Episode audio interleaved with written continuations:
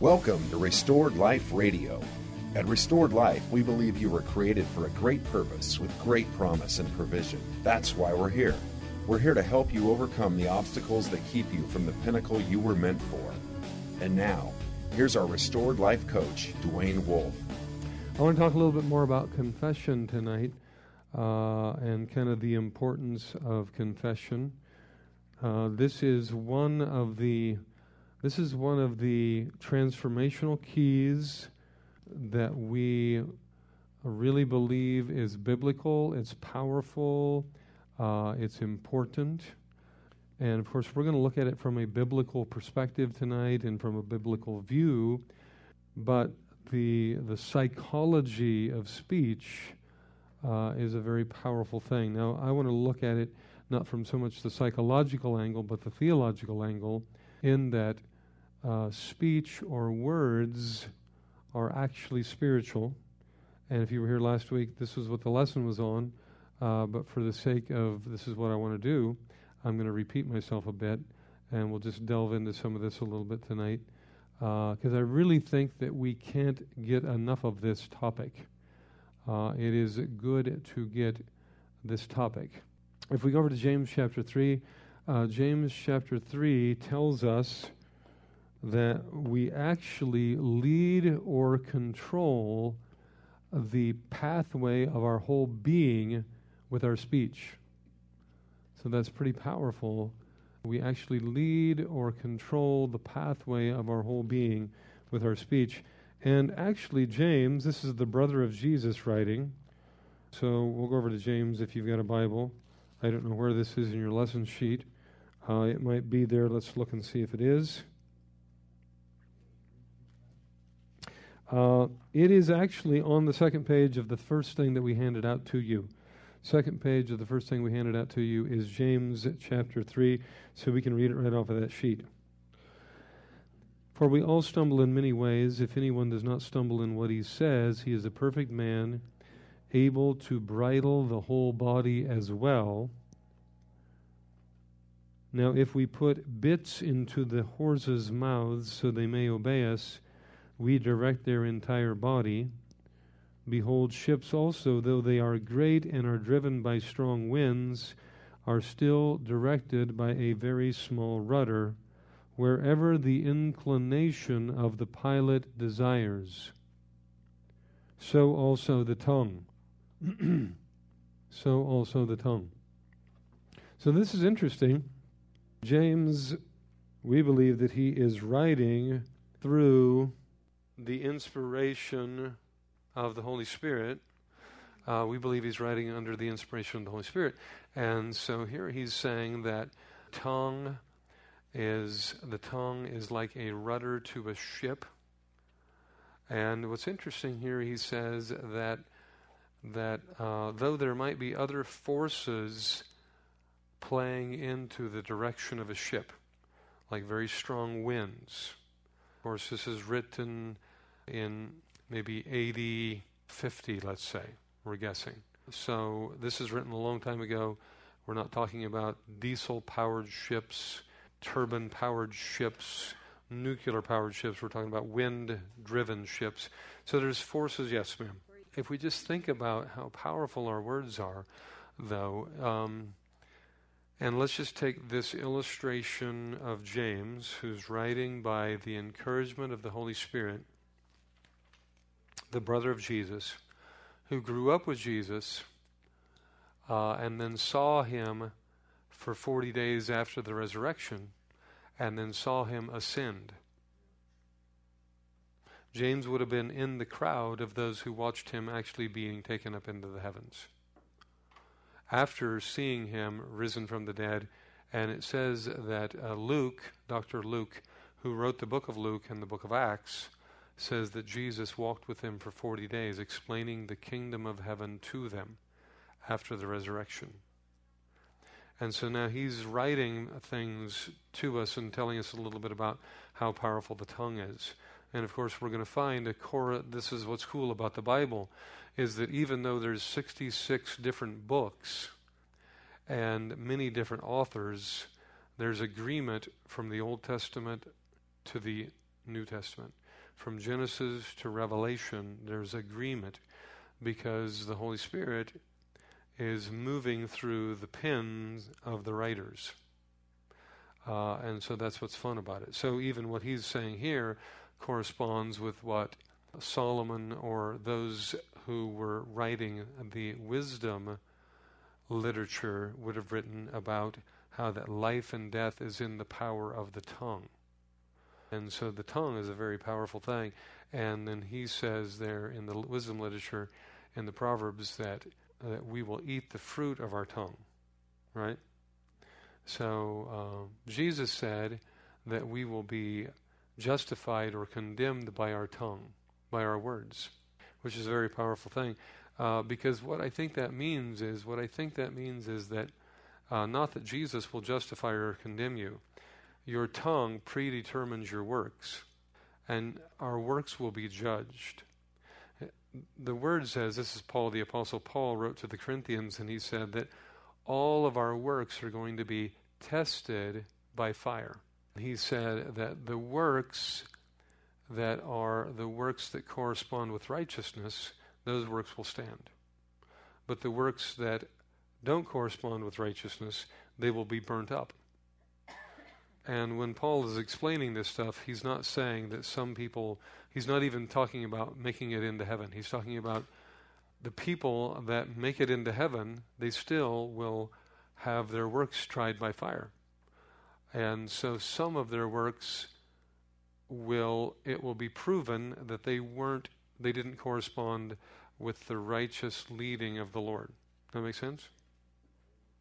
So, but when I, when, but, but when Jesus says that we will be justified or condemned by our words, I think what he's saying is our words are so powerful in terms of the way they affect our future and the way they affect our whole being. Our words are so powerful that our words will actually predetermine or determine what will come forth in our works. And so that will be that which is tested or tried uh, when we stand before the Lord. So this says, though, uh, that that even though there might be forces pushing on our lives, uh, like like strong winds from a ship. Anybody ever had forces pushing on your life? Part of part of uh, part of what we learn in in our classes is that we have we talk about twelve doors. 12 doors into our heart garden. And uh, we've spent some time on those. And if you did not catch those lessons, uh, just come, keep on coming back through, or grab them on the audio version. Uh, but we talk about hurts and abuse.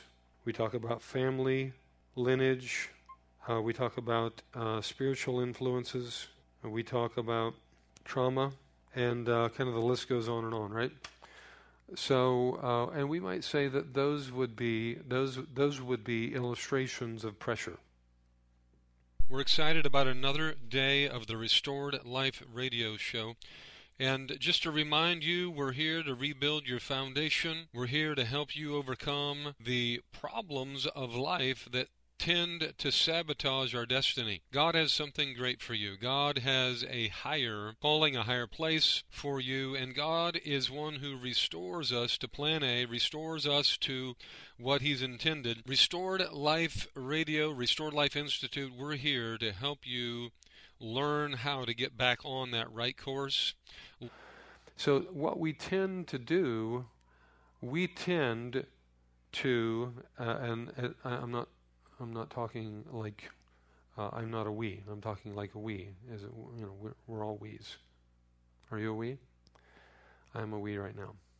What we tend to do is we tend to talk out of the frame of reference of our circumstances, superimposing our circumstances on our identity and our future.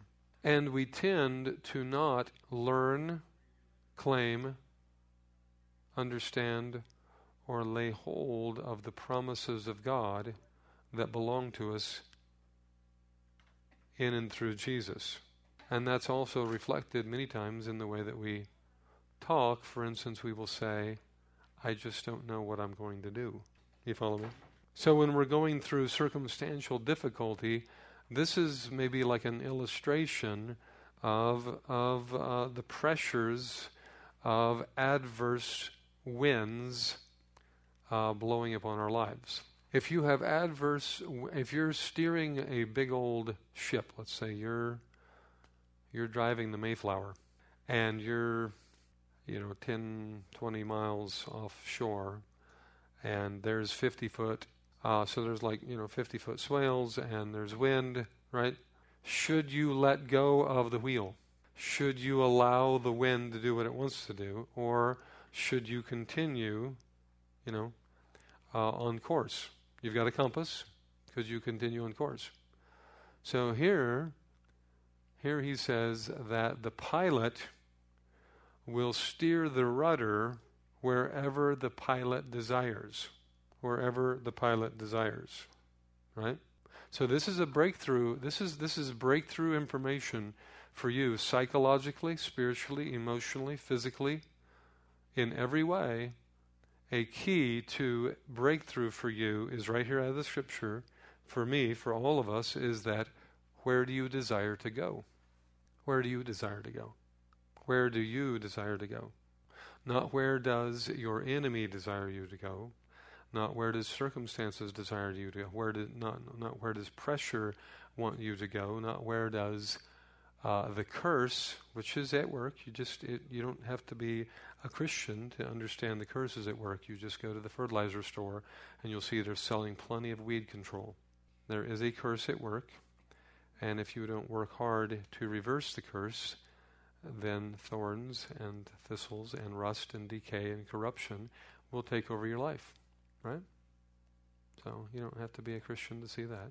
But the cr- question is where do you want to go? Wherever you want to go, your tongue is the rudder to get you there. Now what that means is is that your tongue your tongue has to contradict the pressure that wants to take you off course. Your tongue has to contradict. Now, here's the other thing that James says. This is very interesting. If we go back over to the passage, so also the tongue, verse 5, is a small part of the body, and yet it boasts of great things. Behold, how great a forest is set aflame by a small fire. And the tongue also is a fire,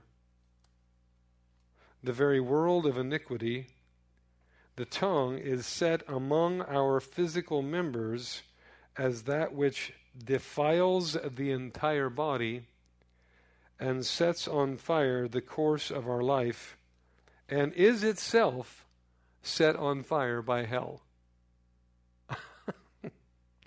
How's that for pretty strong language? Huh? For every species of beast and birds and reptiles and creatures of the sea is actually tameable and has been tamed by humans, by the human race, but no one can tame the tongue. It is a restless evil and full of deadly poison. so, guess what? There's only one way to tame your tongue.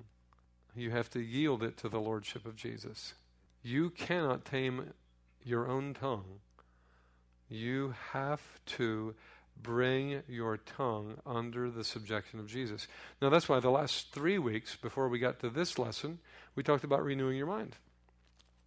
We've been talking for three or four weeks about renewing your mind because it's your thought life. It's your thought life that is the key to your talk life.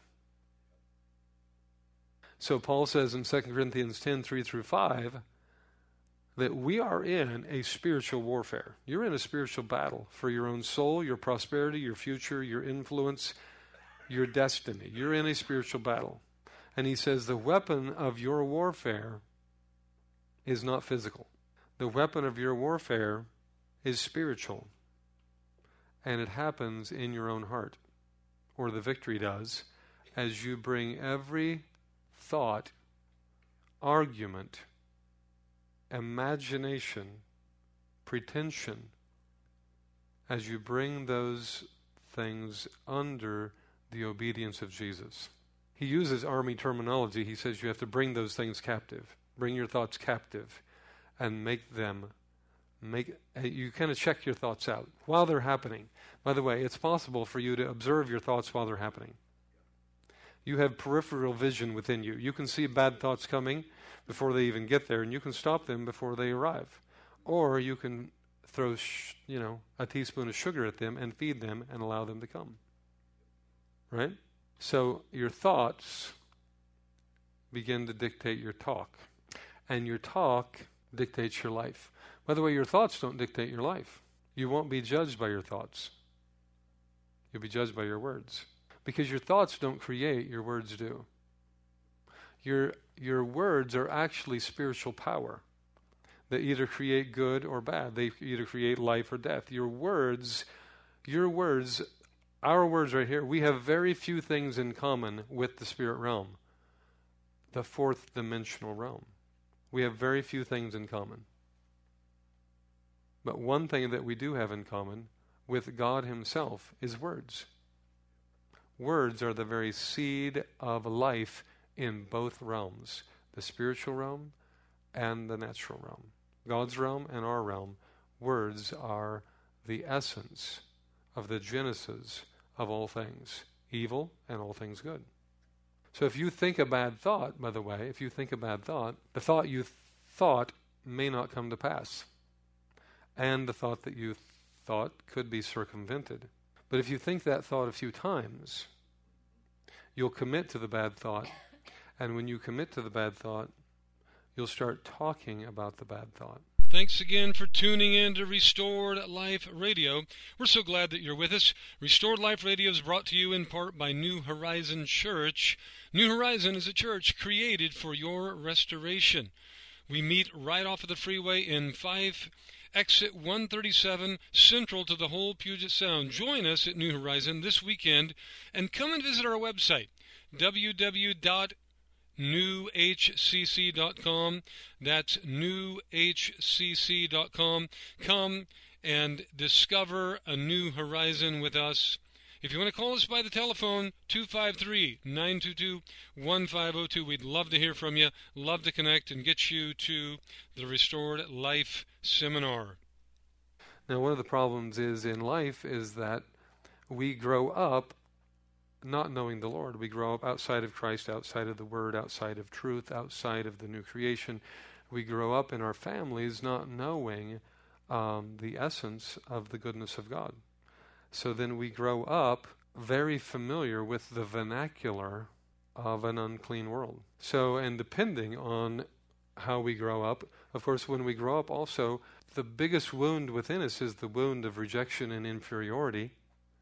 So, since that's the biggest wound within us, we seek to please those around us.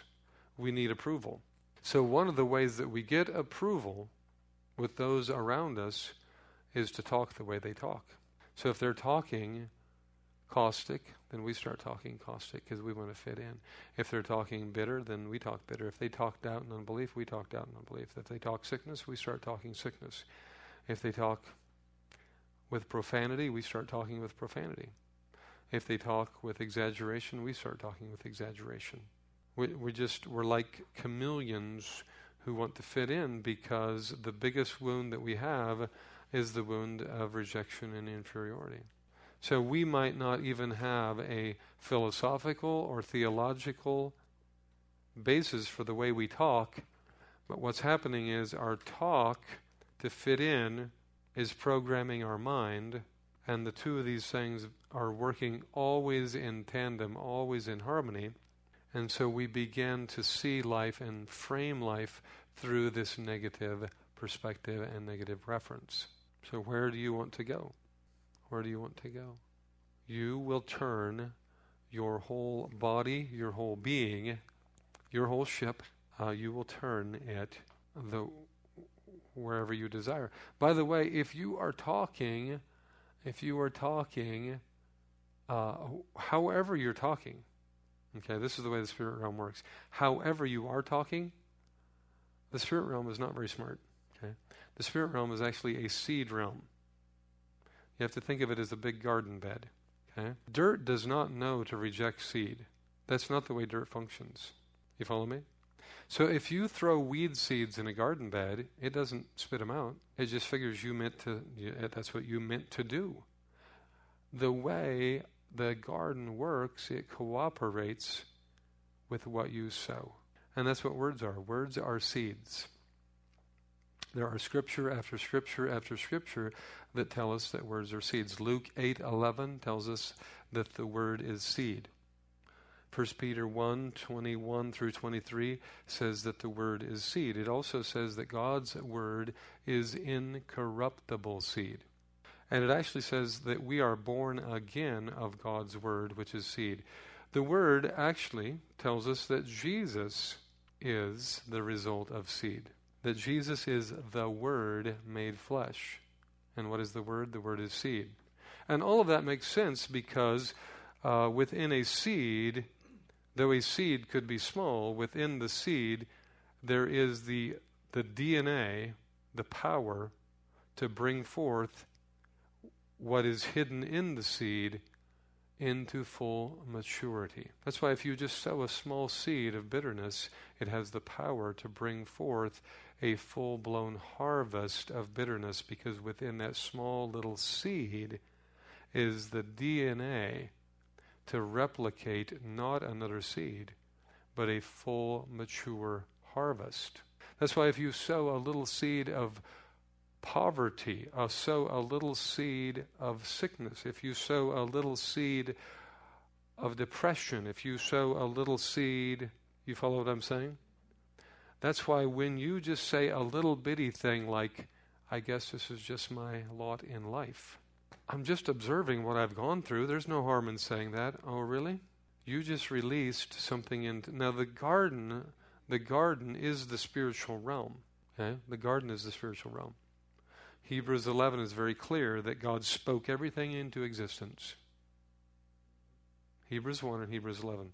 Both of those passages very clear. God spoke everything into existence, and all things that are visible have come from that which is invisible the Word of God.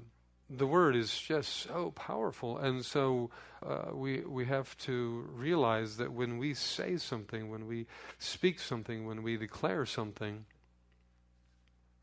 that we are releasing the seeds of that thing to bring forth after its own kind. There are, there are ways to process. There are ways for us to process our struggle.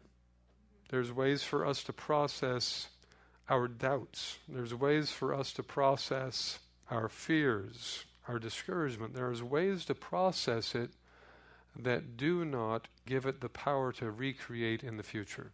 And I think you'll see, you know you see David practicing some of this a lot in the Psalms. It's the holy uh, it's the holy uh, conjunction.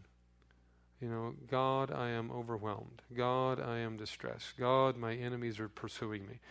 But you are a shield to me but you are my my victor. You are the glory and the lifter of my head.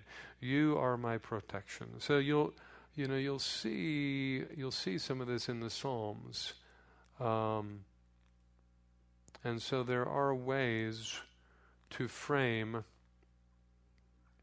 uh, our plight, and at the same time elevate or glorify God.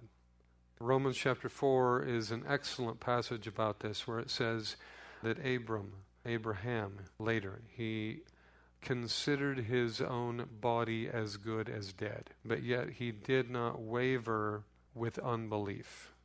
But he grew strong in faith, considering that him who made the promise was well able to perform. So you can consider your circumstances, but when you consider your circumstances, if you if you yield to your circumstances again when you start yielding to your circumstances and maybe you've decided or assumed that, that your circumstances are god's will. Uh, so this is part of our uh, in my opinion uh, part of our errant theology. You've been listening to restored life radio. For more information on the Restored Life Institute, contact us at 253 922 1502.